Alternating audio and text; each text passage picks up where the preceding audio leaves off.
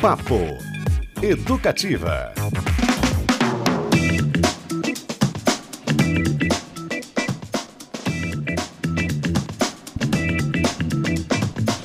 Opa! Excelente terça-feira pra você, tudo certo por aí? Eu sou o Cristiano Castilho, começando agora mais um Papo Educativa na sua noventa e sete ponto um F M. Estamos no ar, hein? Bom dia, boa tarde, boa noite pra você que nos ouve no Repeteco. Oh, boa noite pra quem é de boa noite. Oh, bom dia pra quem é de bom dia. Muito bem, Papo Educativa hoje em dose dupla. Primeiro recebemos o cineasta Estevam Silveira, que lança o filme Essenfelder, o piano de Curitiba, sobre essa marca tão tradicional, centenária de pianos aqui. Vai contar toda essa história pra gente, sobre como ele fez o filme. Ele que também é um dos salvaguardadores aí, digamos assim, da obra de Dalton Trevisan aí pro cinema. Quero saber um pouquinho mais sobre isso, se ele é. puder falar também. E ó, é, na segunda parte, Digão dos Raimundos também com a gente aqui, falando sobre o show que rola na sexta-feira. E recebendo, me acompanhando nessa jornada, Beto Pacheco, aquele que ontem curtiu uma ótima partida da seleção brasileira, depois com muito samba, algumas, alguns refrigerantes e tal. Esse é o Brasil que a gente quer, né, Beto Pacheco? Tudo bem? Tudo bom, Cristiano Castilho, ouvintes, um balde de refrigerantes. André Molina também marcando presença, aquele que colocou a Argentina como campeão no nosso bolão. Tá indo bem, André, tudo bom? É, bom dia, boa tarde, boa noite. Né? Vamos ver, vamos ver como é que se sai argentino. É, isso aí, nos comandos das picapes, nosso Fabrício Manaus, e o homem das mensagens é Lucas Franco. Diga lá, Lucas, tudo certo? Tudo certo, vocês. E você participa mandando seu alôzinho em três três três um sete cinco seis, vem com a gente.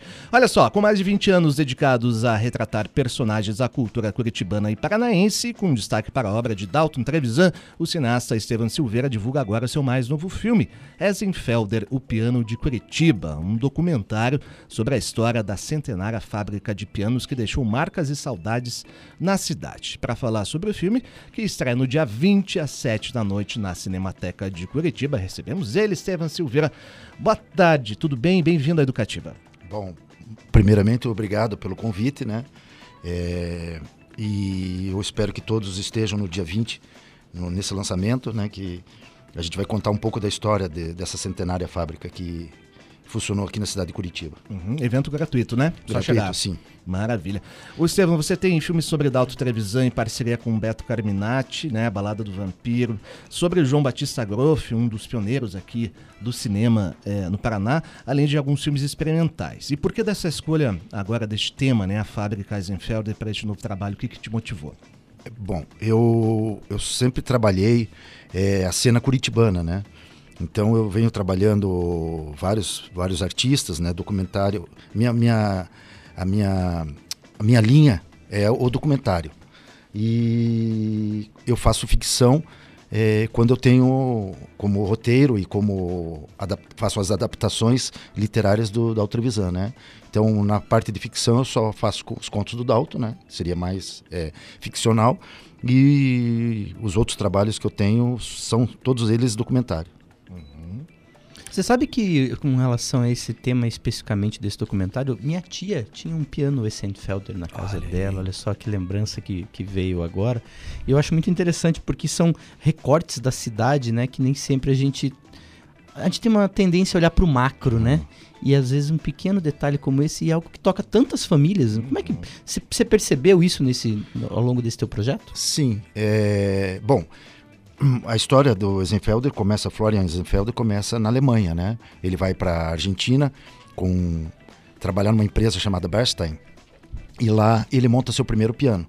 De lá que ele vem para o sul do país, né? Que seria no Rio Grande, e do Rio Grande a Pelotas, Pelotas vem para Paranaguá, né? E de Paranaguá ele vem, só, só é um ponto de chegada, né? Já vem para Curitiba e se estabelece em Curitiba.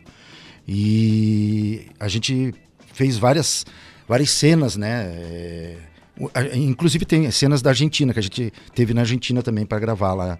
Mas as cenas locais aqui, a gente sentiu assim que várias pessoas têm um conhecido, um parente que tem um piano em casa, né? E antigamente era muito mais normal isso, né? De ter piano. Hoje não é tão comum, né? Mesmo assim você sente, se o cara tem um piano, é o Essenfelder. Ou se ele não, não sabe a marca, ele diz, ó, oh, não é Essenfelder, mas o Essenfelder é uma puta referência, assim, né? Em relação uhum. a isso, né? Muito bom, gente. Papo Educativo de hoje com Estevam Silveira, cineasta que lança no dia vinte na Cinemateca o filme Essenfelder, o Piano de Curitiba. E lembra que tem jogando, tem jogando, tem jogo da Copa rolando, né, Beto Pacheco? Tem Marrocos e Espanha zero a zero. Pensei que era Celta de Vigo e, e Marrocos.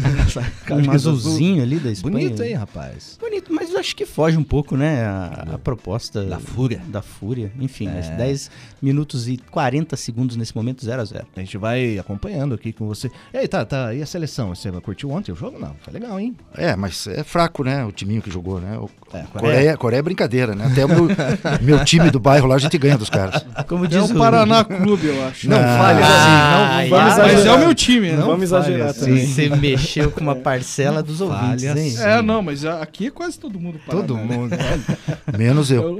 Eu não sou, eu não sou. Ô, Estevam, é o seguinte, quando a gente escolhe um tema para fazer um livro, um documentário... É, não é uma coisa assim, ah, vou fazer um documentário. Normalmente aquele tema tem algo que atrai você, você tem que descobrir mais coisas sobre aquele assunto, te motiva a você abraçar aquilo, aquilo se torna parte da sua vida.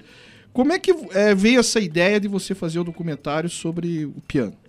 Bom, é, eu sempre estou ligado na cena curitibana, né? E em dois mil e dezessete eu começo uma pesquisa na Casa da Memória é, sobre o Essenfelder. Então... Fiz um levantamento do que, material que tinha e tal. Em dois mil e dezoito eu realizo o primeiro rascunho do que seria um roteiro desse, desse documentário. Aí apresento nas leis de incentivo, porque é um trabalho que é, requer uma equipe grande, viagens, né? Então você não tem como fazer é, no zero oitocentos que a gente diz, né? E daí eu entro em dois mil e vinte e um, começo a fazer a captação de som e imagem e agora a gente conseguiu finalizar, ele, ele ainda está... Tá, tá, tá sendo trabalhada a música, a gente tá na pós-produção, né? E pra, mas para dia vinte, com certeza, a gente tá com ele pronto para lançar. E foi feito assim, daí a, quando você começa a, a, a trabalhar um, um, um documentário, você vai descobrindo várias coisas, né? Você vai conversando com uma pessoa, uma outra, você vai abrindo o, o, os horizontes, né? Porque um documentário você não tem como escrever e, ah, vou rodar só isso, né? Uma ficção sim, mas um documentário é mais... É mais complicado, né? Porque você vai descobrindo novas, novas propostas, novas coisas que vão acontecendo, né? É, o, o, é uma saga mesmo, né? Essa história do, da fábrica. É. Como você disse, começa no fim do século dezenove. Uh, o Florian Essenfelder abriu essa fábrica na Alemanha, depois na Argentina, em mil oitocentos e noventa. E após a morte da esposa, decidiu se mudar para o Brasil. Mais especificamente para Curitiba, e assim nasceu Essenfelder uhum. na Avenida João Gualberto. Tendo tudo isso como uh, material de trabalho, né, quais foram as suas escolhas, assim, em termos até narrativos, técnicos, entrevista, depoimento, uhum. material de arquivo? E foi fácil encontrar isso aí? Como é que foi? Ó, é... Bom, a gente começa... Eu, eu fiz uma pesquisa, para a Alemanha era inviável, né, a gente ter ido, e outra que na Alemanha não tinha Essenfelder, né? Na Alemanha era um outro piano, uma outra marca de piano que ele trabalhava. O piano Essenfelder começou... Com com o primeiro piano dele mesmo na, na Argentina, em Buenos Aires.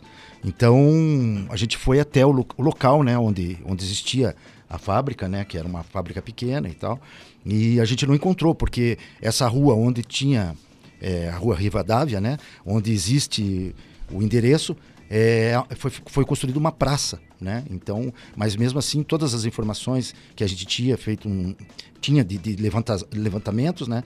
Dizia que ficava no mil e setecentos e pouco, mas não era, era no outro lado da rua, onde foi uma praça.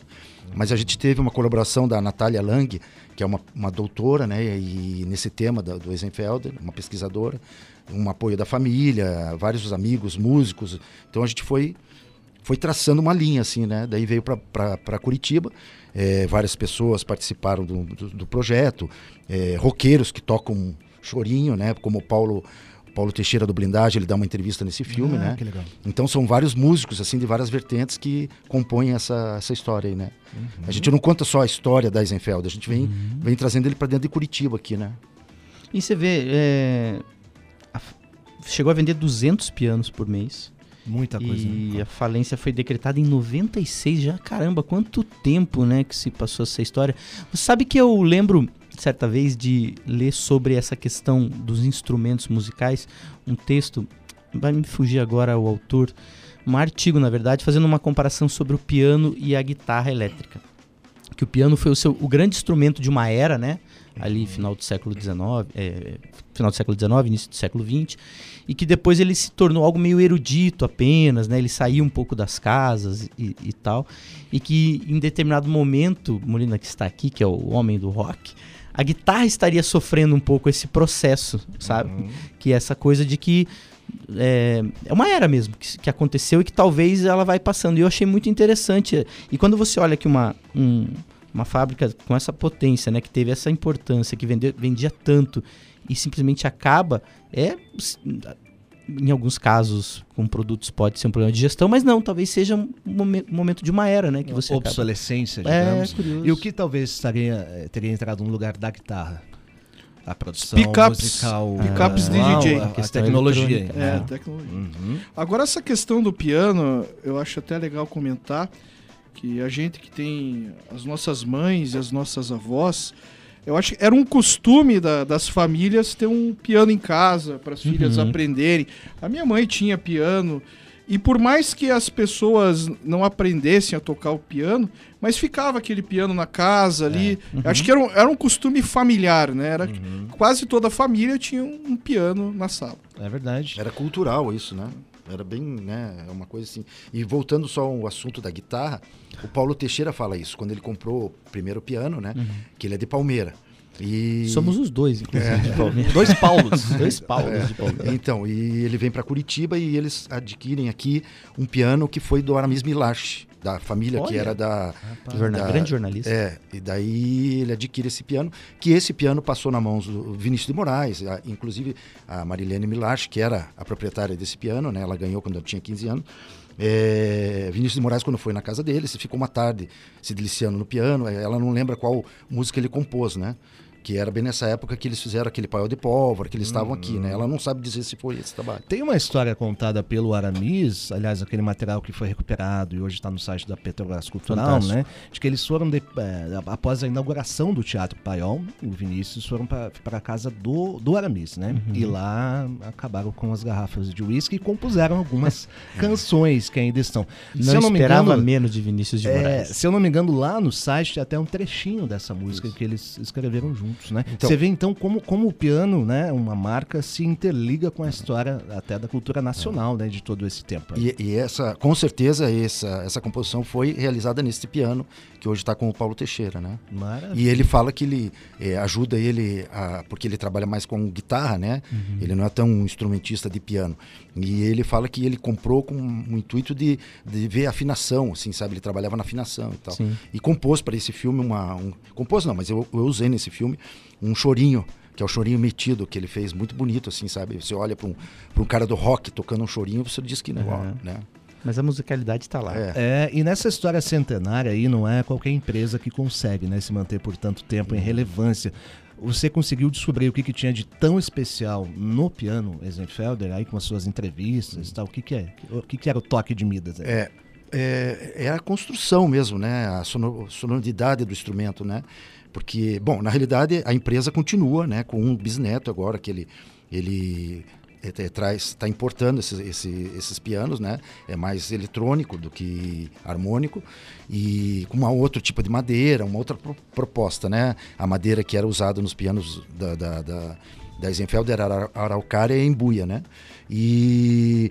Eu vejo assim nas entrevistas e tal, a, o, que, o, o que era o Essenfelder mesmo era a, a musicalidade dele, né? A gente inclusive fez na, na Paciene, que é uma, um, uma associação de criança, de criança com neoplasia, né? De, com câncer, é, a gente fez uma apresentação lá no Dia dos Pais e lá tem um piano maravilhoso, assim, a sonoridade desse piano é inacreditável. E a última afinação desse piano, ele é um piano de mil novecentos e vinte e cinco, a última afinação foi em mil novecentos e onze. Nossa. Nós estamos em dois mil e vinte e dois, sabe? A hora que o cara tocou, o afinador tocou, ele falou, não, não acredito que esse piano esteja tão bom assim, sabe? Então foi muito bacana. Tem no filme também, a gente coloca umas imagens e tal, né? Que loucura. É. Muito bom, Papo Educativa de hoje, hein? A gente recebe Estevam Silveira, cineasta, que lança no dia vinte de dezembro, hein? Às dezenove horas, na Cinemateca de Curitiba, o filme Essenfelder, o piano de Curitiba. É só chegar, porque é do esquema zero oitocentos na faixa. Sei que a gente tem mensagens muito interessantes por aí, né, Lucas Franco? Diga lá. Tem sim, ó, falando dessa ligação da cidade com Essenfelder, né? A nossa ouvinte Vitória Denk falou que a mãe dela tem o primeiro piano Essenfelder feito na Argentina. Olha ela aí. Falou que o rapaz que faz a afinação do piano, ele ficou encantado ao, ao abrir para fazer a afinação e ver como ele tá por dentro, porque não se faz mais pianos com tanta riqueza assim. E ela, inclusive, mandou uma foto para você olhar depois no oh, trabalhinho. Bacana. Não se faz mais piano como antigamente. Não se faz mais pianos como antigamente. Vamos colocar bom. Essa foto lá no nosso Instagram. É, acho, acho vale, pro pessoal ver. Né? Uhum. Muito legal. E olha só, Estevam, você optou, né, digamos assim, por só fazer filmes sobre a cultura curitibana e paranaense. Bem dado certo, né? Mas é, é uma necessidade que te move e, ao mesmo tempo, você acha que isso pode ser limitador de alguma forma? É, e ainda há muitas histórias que você quer contar sobre a nossa cultura? Ah, existem várias, né? Inclusive, esse ano, eu, esse é o terceiro trabalho que eu lanço, né? Eu lancei um documentário sobre o Oswaldo de Siqueira Filho, que é o Tionquim, trabalhava no Museu da Imagem do Som. Trabalhou inclusive, aqui na rádio bastante é, tempo. Ele teve um programa na rádio, o Cinemascope. Cinemascope. E, inclusive, ele, ele era, começou com o Aramis Milache, né? Então você veja a ponta como é. Está tudo meio que interligado aqui na nossa cidade, né? E é um documentário que a gente fez é, sem patrocínio, nada, né? Porque eu faço um trabalho é, com patrocínio e um sem o patrocínio para poder sempre estar tá, tá exercitando. E rodei também um documentário sobre o Zumiro, que é o Pirata Zumiro, que hum. faleceu aqui em Curitiba. Esse foi esse ano também que eu lancei. Então, assim, todos eles estão, né, meio interligados, se você for ver. E eu acho que Curitiba tem muita história para contar, né? Não precisa sair daqui para contar histórias. O é, Pirata Zumiro, é aquele do ele tesouro. Rende, hein? Aqui? Ele rende. A, a gente entrevistou recentemente... O não, Juliano? Não, entrevistamos o André Calimã, hum, inclusive, hum. grande é, quadrinista, hum. ilustrador, né? Que fez uma... Hum. uma H Q, um, na verdade uma graphic novel, né, especificamente com, falando do Pirata Zumiro, é. é muito interessante. E aí reza a lenda que o tesouro que ele escondeu está exatamente embaixo aqui da rádio e televisão. É, então, às vezes aparece um povo com picareta aí, expulsar eles da... Muito bom. E aí, Estevam, tem algo muito bacana, que eu não sei a medida que você pode contar isso, mas você é o autorizado e responsável por registrar no cinema a obra de Dalton Trevisan, né? Queria saber como é que é essa responsabilidade, tem um pezinho aí nos ombros, e se você Você tem contato com o vampiro recentemente? Como é que ele tá? Esse, como é que funciona isso aí, cara? É, é, é um peso, né? né? E, e eu tento, da melhor forma, tentar contar as histórias que ele conta no livro, né? Uhum. Então eu, eu faço uma, uma transposição cinematográfica dos contos dele, né? Pra, pra, para o cinema, né? E eu tenho um, um trabalho que eu fiz, até esse foi muito mais de responsabilidade minha, que eu fiz o Em Busca de Curitiba Perdida, onde eu transportei ele para um documentário. Então foi meio ousado assim, né? Mas deu certo. Daí a gente fez um, um trabalho chamado Balada do Vampiro, que eu chamei o Beto Carminatti para fazer a direção junto comigo. A gente ganhou alguns quiquitos em Gramado, né?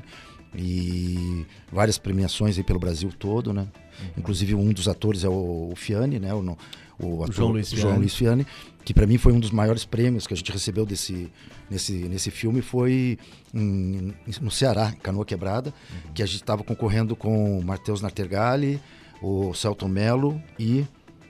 Selton Mello, Matheus Nachtergaele e, e o, o Caio Blá. Uhum. Né? Eram três, três é, personagens de outros filmes, né? E o melhor, melhor ator foi o, o Fiani, né? Então... Fiani.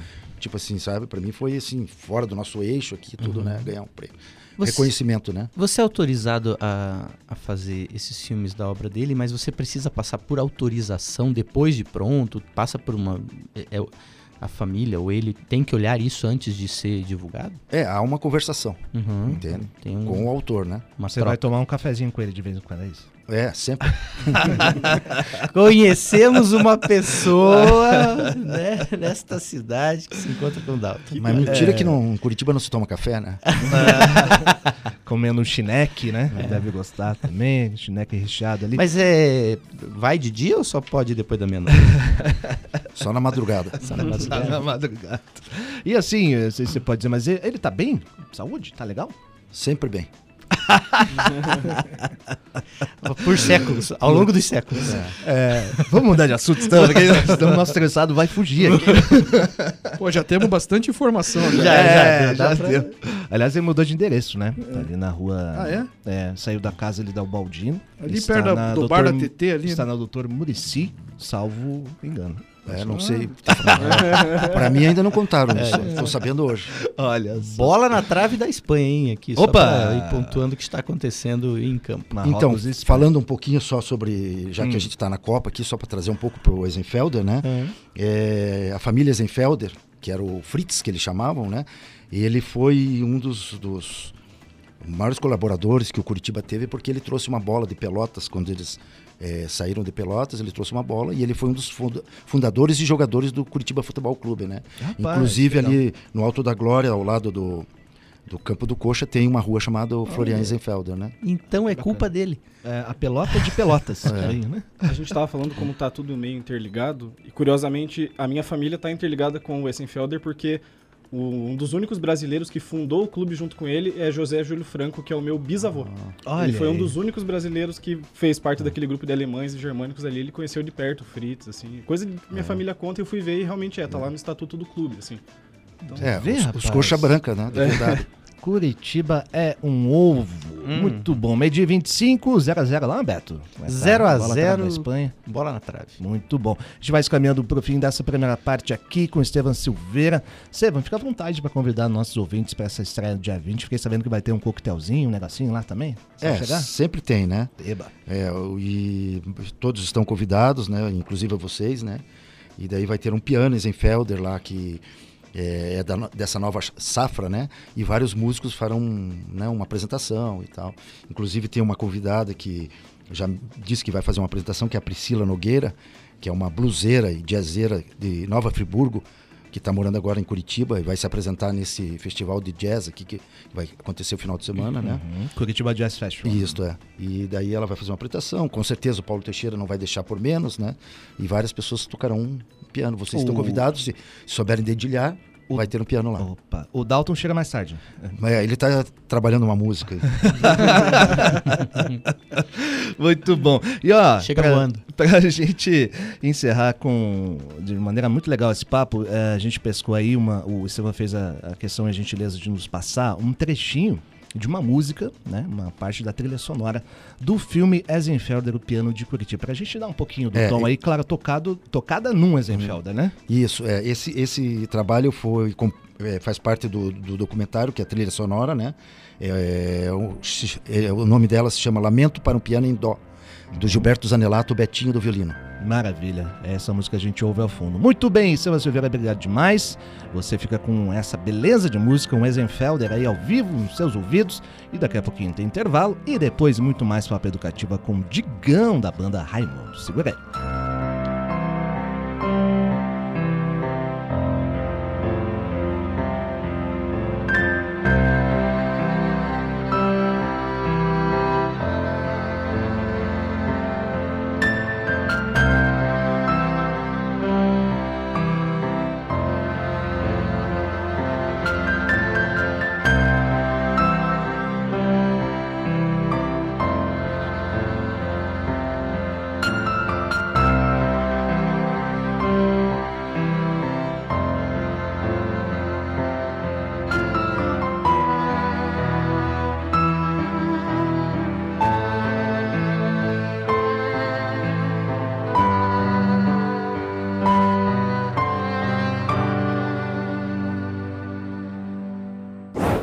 Educativa. De volta com o Papo Educativa desta terça-feira, dia de Copa do Mundo também, hein? zero a zero Espanha e Marrocos, daqui a pouquinho tem Portugal e Suíça, é se eu acertar no bolão, viu? E por falar em futebol, teve alguém falando besteira aí, né, Beto Pacheco? Pô, o cara... Sempre até, tem até alguém a, falando a, besteira. A dancinha legal depois dos gols do Brasil, cara, o Roy Keane...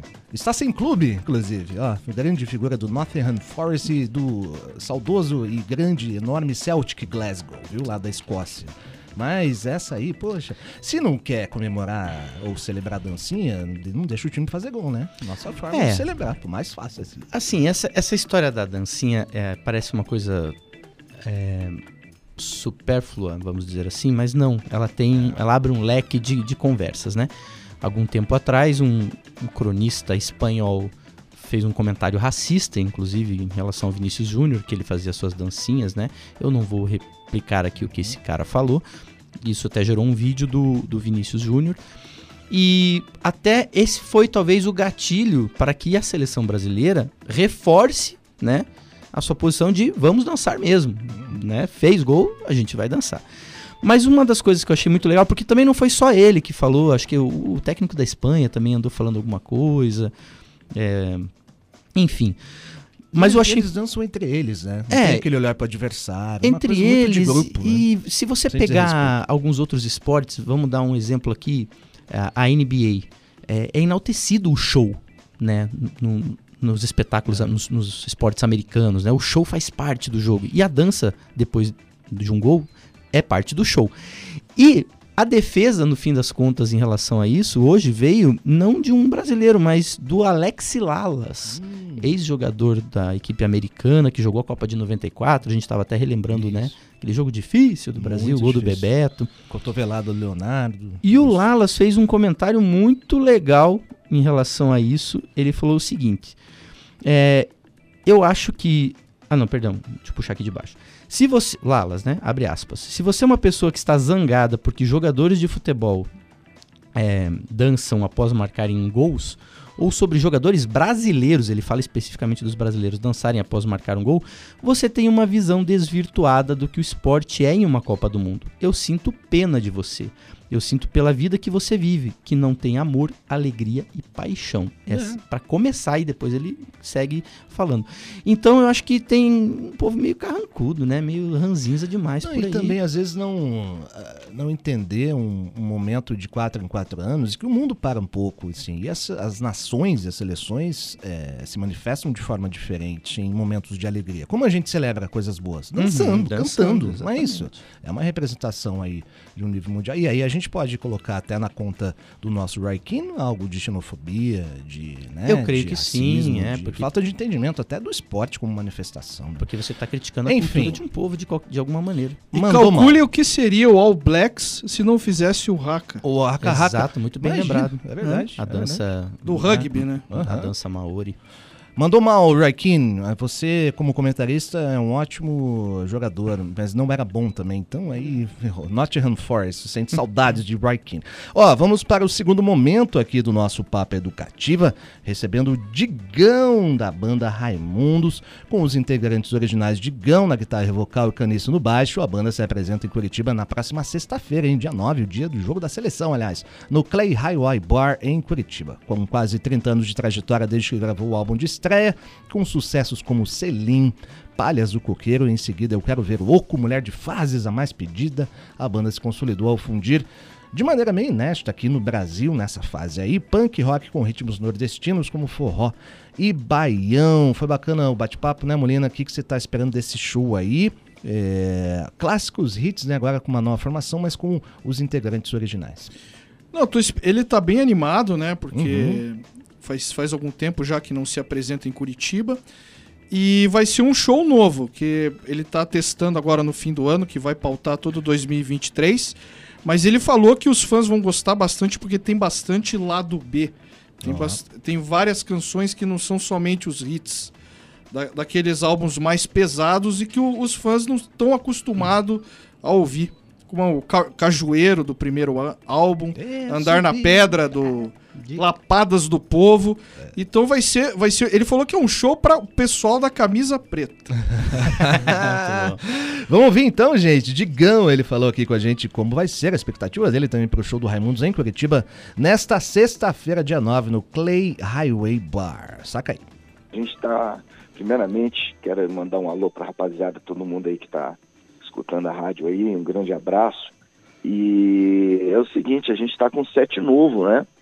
Então é um set novo, então a gente está com gás novo, enfim, é, desafios novos pra gente, né, que são músicas que há muito tempo a gente não tocava, então a gente está chegando em Curitiba com gás novo. Para quem é fã de Raimundos, vai escutar os grandes clássicos, mas clássicos mais lá do B, né, não tão assim, aqueles clássicos, né, radiofônicos, enfim, é, então a galera vai realmente se esbaldar ali, escutar músicas que há muito tempo, né, a gente não, não, não tocava ali no palco, e a gente está muito feliz com isso, cara. A banda está com gás renovado e muito bacana, então vai ser demais. O Raimundos, desde que a gente voltou né, da, da, da pandemia, o Raimundos está firme e forte, né, estão com essa turnê.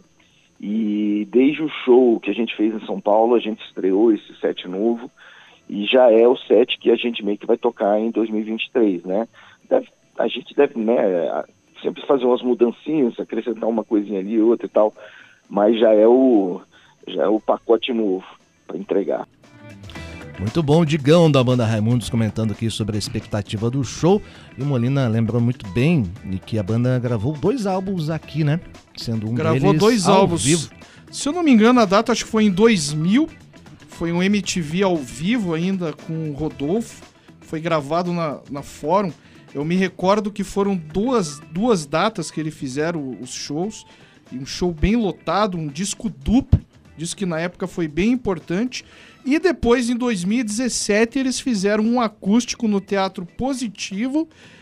Aí, se eu não me engano, Ivete Sangalo canta A Mais Pedida. Então, dois momentos diferentes, né? Um momento bem rock and roll e outro momento bem pop.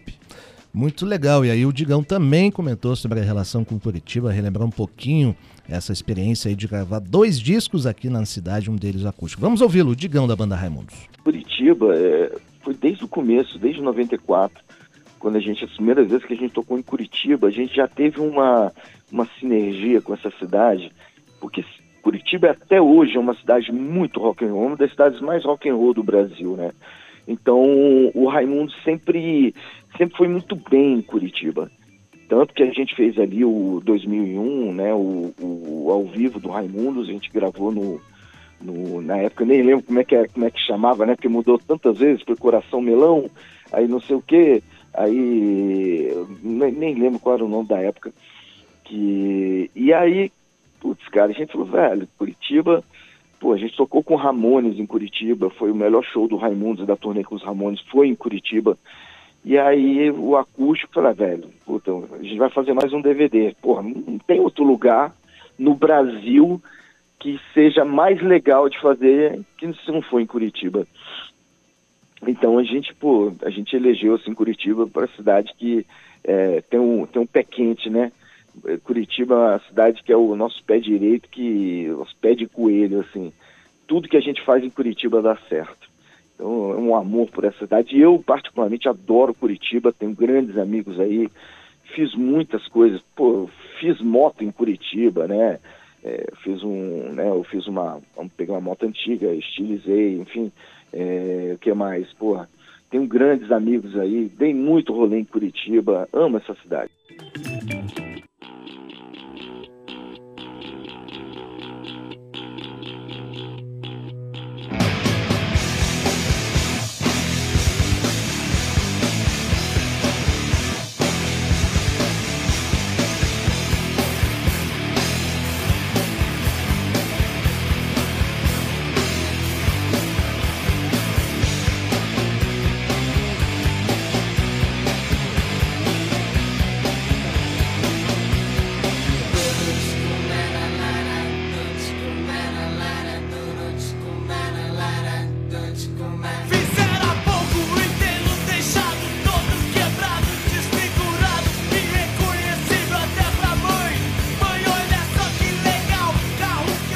Ai, que beleza. Todo pessoal mundo balançando assim. A cabeça é, aqui no estúdio. Os cabelos não muito, mas a cabeça tá balançando. É, Essenfelder, a guitarra do Digão.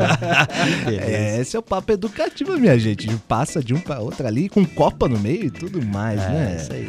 Sei que tem mensagens muito legais aí também, pessoal se manifestando. Muito bom, hein, gente? três três três um sete cinco seis. Diga lá, Lucas Franco. Nossa ouvinte Thaís, ela mandou assim: eu estava na gravação do C D dos Raimundos em dois mil e um, acho que foi na Fórum. Olha aí, aí. dois mil e um. Tinha... Já teve... teve nome esse lugar também, né? Nossa, Coração Melão, senhora. Fórum, Master Hall, Live, Live Curitiba.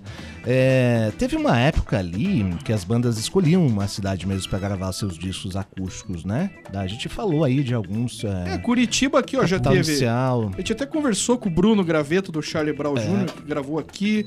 O Traja Igor gravou no Aeroanta. Quase gol de Marrocos. Rapaz, Zebrinha pintando até olha agora. Não teve nas oitavas, hein? Quase. Zebrinha marroquina. Iron Maiden gravou aqui, Nazaré. É, é verdade. Ó, continuamos o papo aqui com o Raimundo, com o Digão do Raimundos e acompanhando o jogo também, né? Porque é a Copa. Ele falou aqui sobre como a banda surgiu lá em Brasília após a Legião Urbana. Aliás, que a banda que assistiu o ensaio deles também, o Capital, Capital Inicial. E a Raimundos um pouquinho a caçula dessa turma aí, digamos, né? Vamos ouvir Digão da banda Raimundos.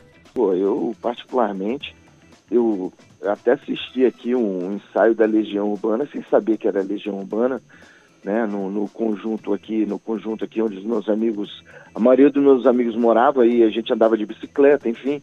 E aí um dia o pessoal falou que estava tendo lá na casa do Tatinha, que era irmão do Paulo Paulista, um ensaio, né, da, de uma banda. E aí eu fui lá, né, naquela época era porta aberta, né, e parei a bicicleta, deixava a bicicleta no jardim, e aí fui lá ver, né, cara, aí tinha uma rapaziada ali, né, ensaiando, né, tinha ali o... Né, na bateria tinha um, um, um branquinho assim, né, um cara de surfista, aí no baixo tinha, né, um, afro, um afrodescendente, um negão fortão assim, e o, no piano tinha um cara muito estranho, assim, né, um cara meio feio assim. E aí, beleza, eu fiquei ali curtindo e tal, e aí depois de um tempo fui embora, e aí um ano depois, aí a galera da rua falou, Digão... Aí quando, pô, quando eu vi, né, a Legião Urbana, eu falei, caramba, é aqueles caras que estavam ensaiando ali e tal. Aí eu fiquei de cara, eu falei, puta, fui no ensaio da Legião e nem sabia que era Legião Urbana. Só uns anos depois, assim que... Só uns, é, um ano depois que eu fui ver, cara, fui ver que era o Legião Urbana, enfim. E aí eu fiquei de cara, eu falei, pelo amor de Deus, olha que legal. Participei da história sem saber... E claro, né, eles ensinaram a gente, né, eu, a gente aprendeu a tocar com Legião Urbana, enfim, com Ramones, com eh, todas essas bandas que a gente é fã pra caramba.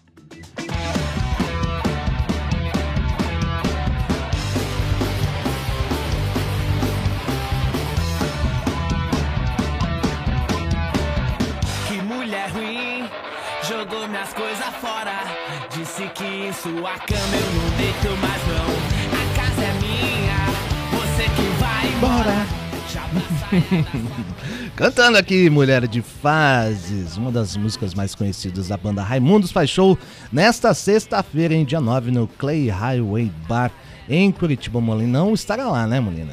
É, vamos lá conferir, né? Quero uhum. ver esse show novo do Raimundos, ver a, a banda nova. Porque eu faz... eu acho que eu assisti o Raimundos com o Digão cantando uma vez só há muitos anos... lá na Westfalen. Até então eu tinha assistido mais o Raimundos com o Rodolfo. Ah, eu também, eu não assisti. E eu lembro, eu fui assistir Raimundos é, do primeiro álbum na Chácara do Potato. Nossa. Lembra da Chácara do ah, Potato? E ah, foi antes do show do, Ra do Ramones ainda, hein? Isso acho aí é noventa foi... e... Nossa. Foi um dos primeiros, assim. Eu, não... eu acho que eles fizeram um show Nossa. Em Aeroanta, que foi o primeiro em Curitiba, é. se não me engano. E aí logo depois já teve esse show... Eu lembro que a banda que abriu foi Resist Control, que era uma banda muito Nossa, legal aqui de Curitiba. Década de noventa total. Ah, você sabe um show do Raimundos é. que me impressionou, assim? Foi no ao, é, ginásio do Banestado, em Praia de Leste. Tava bombadaço. Eu acho que todo mundo do litoral foi pra lá. Cara. Ah, é, é. Praia de Leste. Da Praia época do Eu Leste. Quero ver o Oco, cara. Olha, é. que beleza, hein? Que beleza. Muito bom, ó. Papo Educativa rolando aqui, meio-dia e quarenta e cinco, excelente tarde pra você. Boa noite que você, pra você que nos ouve no Repeteco. zero a zero o jogo ainda. Tá bom, rapaz. Tô vendo os lances ali, tá disputadinho. Tá, não tá mole não, hein? Marruecos dando uma pressão ali, né? Marruecos... Ó, é, o, o Digão continua com a gente aqui da banda Raimundos e falou algo bem, bem interessante, né? É, esse, essa mistura aí é, do rock, do punk rock com ritmos mais regionais como o forró e o baião. A Raimundos acertou em cheio nessa mistura. Vamos ouvi-lo. A nossa descendência é nordestina, né? Meu pai e minha mãe são piauienses e o, o pai e a mãe do Rodolfo paraibanos. E a gente foi criado ouvindo forró em casa, né? Nos churrascos, enfim, nas festas de família, nas viagens de carro. E meu pai sempre gostou muito de forró. E aí ele escutando forró. E aí tinha uma hora que tocava o Zé Newton. E era a hora que eu mais gostava, porque era aquele forró de duplo sentido, né? Aquela sacanagem e tal. Então a gente já, eu já curtia aquela parte. E aí a gente, eu e o Rodolfo aqui de bobeira em casa... a gente dando risada, né? O Rodolfo cantando as músicas que o pai, que ele, do disco que o pai dele tinha em casa, que ele usava até a capa para banar o churrasco. E aí a gente rindo aqui, tocando, batendo na bateria assim, fazendo forró na bateria.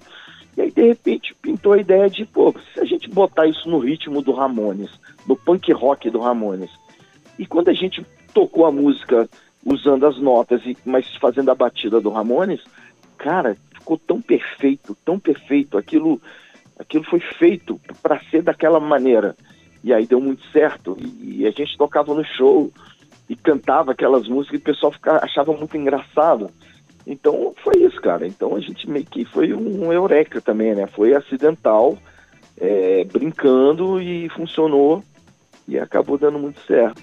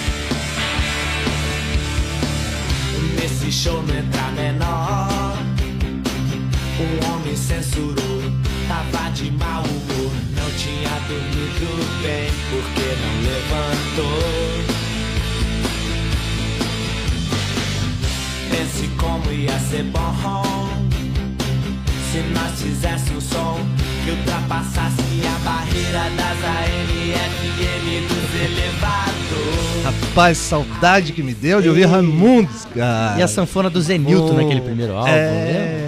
E quem participa nessa música é a Érica. É, Érica, né, Martins, que, que na época cantava na Penélope. Isso, a banda Penélope. Rapaz, eu vi esse disco demais, cara. Que saudade, saudade. É, eu o tenho disco do... hoje à noite. Eles estão aquela capa, eles se fazendo de, de pagodeiro, é, né? Pra tirar... Porque naquela época, nos anos noventa, era uma rivalidade muito grande entre os roqueiros e os pagodeiros. Sim. E como o Raimundo Raimundos era a única banda realmente rock and roll que estava despontando e vendia até mais do que o, os pagodeiros, né? Porque os pagodeiros dominavam, uhum, o topo das paradas. Ali eles, vamos satirizar, vamos tirar sarro. É, que demais. Beto lembrou de algumas histórias. Tem uma história, tem uma história. É, uma ex, ex hum. minha... É como diz o Silvio Santos, minha ex-número. Não, brincadeira. É, eu conheci ela, eu tava tocando no Trip Bar, olha só, lembra do Trip Bar? Nossa, ali na Matheus Leme? Na Matheus Leme, eu tava tocando lá, eu toquei lá por um período. E ela, eu não a conhecia, ela estava na plateia, ela começou a pedir, toca Raimundos, toca Raimundos. E aí eu toquei Puteiro em João Pessoa, uhum, naquele momento. Muito romântico. E o que aconteceu? Ficamos juntos por sete anos. E aí depois, quando as pessoas perguntavam, vocês têm uma música do casal? A gente falava, é Puteiro em João Pessoa. Será que o Rodolfo imaginava que alguém ia ficar junto de uma outra pessoa sete anos é. depois de passar a experiência dele? Eu vi essa bela canção de amor. Qual, né, é essa música? A música de vocês? A música do casal. Puteiro em João Pessoa. Muito bom, papo educativo de hoje aqui. Recebemos Digão da banda Raimundos, há pouco tivemos a presença do nosso Estevam Silveira, e tem mensagem aí de ouvinte, né, que perdeu o serviço aí do, da estreia do filme sobre os pianos da Essenfelder. Diga lá, Lucas. Tem sim, a nossa ouvinte Ana Marilis, ela perguntou, ela mandou assim, na verdade: oi, garotos, estou amando esse papo, morei na João Gualberto, pertinho dos pianos. Daí ela perguntou, onde vai passar esse filme, o horário e etcétera. Já que contamos ainda com a presença do Estevam, nada melhor do que ele para fazer o, reforçar o convite. Diga lá. Bom, vai ser dia vinte de dezembro, né, numa terça-feira, às dezenove horas, na Cinemateca de Curitiba, que fica ali na Carlos Cavalcante. onze setenta e quatro. Isso. Maravilha. Daí, todos estão convidados, né? É só chegar ali às dezenove horas. E talvez a gente vai ter que passar uma próxima sessão aí, ali por volta das nove horas, que esse filme é um longa, né? Tem uma uhum. hora e quinze. A gente calcula ali nove horas passar uma segunda sessão, de repente. Muito bom, e é, vale a pena registrar e reforçar que é de graça, hein, gente? Ingressos gratuitos. Ó, voltando aqui ao papo com o Digão, ele falou sobre a dificuldade de enfrentar a saída do Rodolfo e, e assumir o vocal aí junto com a guitarra, né? Rodolfo, que deixou a, a banda há alguns anos, e aí ele comentou sobre isso também nessa entrevista. Vamos ouvi-lo. Eu tive que virar o Digão e o Rodolfo ao mesmo tempo. Continuar sendo o Digão e, e segurar, né, a, a, ali, o, né, o, é, cumprir ali a tarefa do Rodolfo. Cara, não foi, não foi fácil, não é fácil, mas eu acredito que, sei lá, eu consegui é, trazer de volta o Raimundos a um patamar que é um patamar, sabe, do rock hoje. O rock, como é o Raimundos, é uma banda que tá muito bem, assim, né? Aí não dá pra gente colocar o Raimundos junto com o Capital Inicial, o, o próprio, né, o Rapa na época, porque são bandas que são, que não são aquele, não é o rock do Raimundos, né? Não é o rock pesado, enfim. Então, acho que, acho que no Brasil, assim, a gente tá, a gente tá onde, onde dá pra estar no Brasil hoje, né? Num, enfim, num, o Raimundos hoje não é uma banda, a gente tá muito mais, né, pra, pra galera ali mesmo do rock mesmo, camisa preta, do que é o pop, dos festivais, enfim. É, enfim, eu acho que é isso.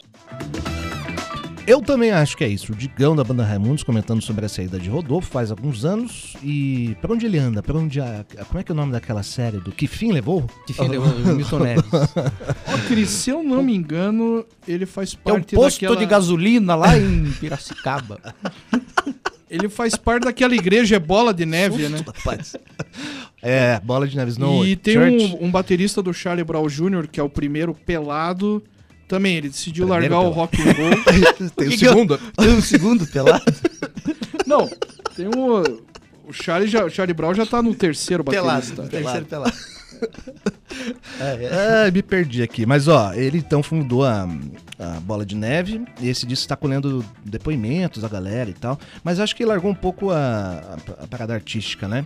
Tá mais como um é, missionário. Ele, ele cantou numa gerações. Banda chamada Rodox. Ah, bem lembrado. Que chegou a... Era legal o som, assim. Mas é. Também já era voltado um pouco a essa questão da religião. Também. É que o, o, ele diz nas entrevistas que o que incomodava muito ele nos Raimundos depois que ele entrou na igreja eram as letras. É, então. Ele não sentia vontade de cantar as letras. E é isso aí, meu. O cara mudou o momento da vida dele ele, e, a, e a obra é dele. Ele tem o direito não de é. fazer o que ele quiser. Exatamente. E seguir a carreira como pessoas adultas mudam de opinião. Exatamente. Tá tudo bem. Tá tudo. Cabe a nós aceitar, né? Muito bom. Ó, o, aí o Digão foi muito gentil e convidou você aí, ouvinte, para o show de sexta-feira no Clay Highway Bar. Com vocês, Digão. Solta lá. Então, galera, pessoal, preciso falar para vocês, né? Curitiba... vai ferver, vamos, vamos lá, vamos em peso pro show, que vai ser irado. E vai ser, galera, set novo, quem é fã do Raimundos vai, vai ser muito feliz. Então vocês estão convidados e procurem aí, vê se ainda tem convite e garante o seu e tamo junto. Muito legal, hein? Fica o convite, então. Lembrando, de novo, sexta-feira, dia nove, no Clay Hawaii Bar. O Molina estará por lá, talvez eu também. Na segunda-feira a gente conta como é que foi esse rolê. Temos recadinhos finais, Beto Pacheco. André Molina, preparou algo aí? Senão eu falo que da banda mais bonita, viu? Tem o show do Ira. Olha lá, diga lá. Dia... As no... O... no sábado, na Ópera de Arame, vai ter o show do Ira, primeira sessão às nove da noite. Parece que está esgotada. Vão fazer uma segunda sessão às onze e meia da noite. Irado. De, é, e é irado. O Ira que está numa boa fase aí, tem os originais Edgar Escandurra e Nazi. Na bateria tá com Evaristo de Pádua e Johnny Boy no baixo teclados. Esse já era um músico contratado há bastante tempo. E o Ira em dois mil e vinte gravou um, um bom álbum. Uhum. Só saiu online, só tem nos streamings, mas é bem legal. Eu recomendo aí. Pra não ficar só naquela coisa dos hits e dos, das músicas sucesso, porque, pô, eles estão com baita álbum, é bom prestigiar. Só acho que o Nazi podia mudar de apelido, né? Eu também acho que ele tá, já dá pra... Já deu, né? Aquela coisa de mudar de opinião, muda de apelido, é não tem problema. Ó, mais um recadinho aqui, no dia vinte e dois, em uma quinta-feira, o palco do Teatro José Maria Santos recebe um novo show, sabe de quem? Da banda mais bonita da cidade. É, sabe de quem? Um, um tempão. Sabe de quem? Um tempão que eles não tocavam por aqui, formado em dois mil e nove, a banda ficou conhecida, você sabe, com o hino, oração, música de Léo Fressato.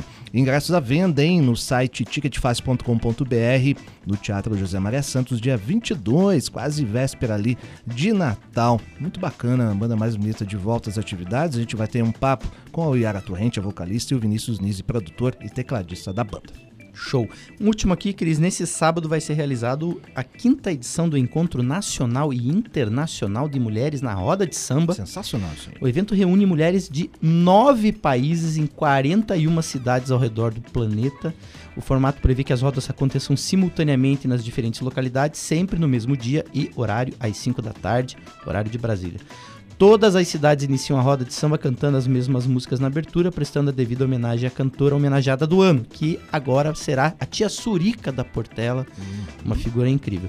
E aí na quinta-feira, recebemos. Aqui no Papo Educativo a gente recebe a Jai, rodinha de samba? Joiá e as meninas aqui para fazer uma rodinha de samba ah, ao vivo, delícia. Vai ser muito legal. Já no esquenta para sexta-feira, né? É, hum, aí tem jogo tem já. Jogo. A gente já vai começar na quinta? É, eu não então. aguento, gente. Não, pô, é isso. De quatro em quatro anos. Ah, e a Clarice tá tentando trazer um Nazi também. Né? Olha o Ira. Nazi. Olha o é. spoiler aí. Nem, pô, a gente devia, vem, nem sabia se podia falar isso. Uma levada boa de entrevistas aqui, é. viu? Fique ligadinho, você que nos ouve ao vivo e também você que nos ouve no Repeteco, segunda a sexta às onze da noite. Tem recadinho final e mensagem aí, Lucas? Tem sim, só deixar registrado. A nossa ouvinte Thaís, a gente tava tirando o sarro do Molina, ela falou que também tava nesse show lá no Banestado, na Praia de Leste. Praia de Leste. E ela falou assim, que pena que vou ter que desligar o rádio, tô indo trabalhar. Muitas lembranças boas com vocês. Ah, aí, ah que legal. Que beleza. E, ó, o show que eu fui foi importante. Que beleza. Obrigado aí pela audiência, pelo carinho. Mais uma vez, em ter Repeteco. Você que não pode ouvir no, na hora do almoço, onze horas da noite. Muito bem, valeu demais, gente, valeu, hein? Valeu. Beto Pacheco, André Molina. Nosso Estevam que continua aqui também. Obrigado pela presença, viu, Estevam? Valeu. Obrigado, vocês estão, estão todos convidados, né? Maravilha. Valeuzão, gente. Então, passa saúde e bom senso pra aí. Daqui a pouquinho tem Portugal e Suíça, o segundo tempo desse jogo aí. Pode ir pra prorrogação também? Hum, vamos, vamos nessa. Valeu, Fabrício Manaus e Lucas Franco. A gente termina com mais um classicão de uh, Raimundos. Ah, só eu sei. Aquela da Madonna, você sabe cantar. Vamos nessa. Beijo, tchau. Tea.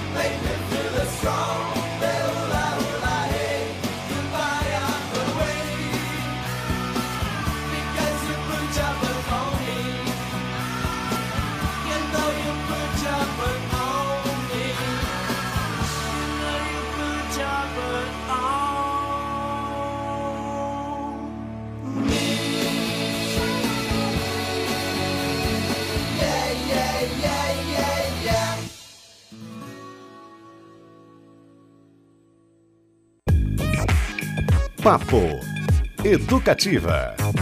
Educativa. Pura brasilidade. É hora da notícia. Informação educativa.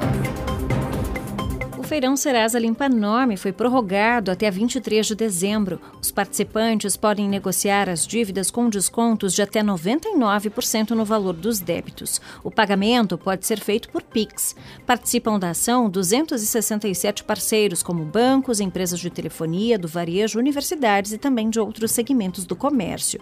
As negociações podem ser feitas pelo site serasa limpa nome ponto com ponto b r, também pelo app Serasa ou então pelos zero oitocentos, cinco nove um, um dois dois dois. Também tem a opção de negociar pelo WhatsApp. O número é no D D D onze, nove nove cinco sete cinco dois zero nove seis. O feirão online começou em primeiro de novembro e só no mês passado já foram mais de quatro milhões e quinhentas mil negociações com doze bilhões de reais em descontos. Curitiba começa hoje mais uma fase da campanha de aplicação da quarta dose da vacina anti-Covid, com a convocação dos nascidos em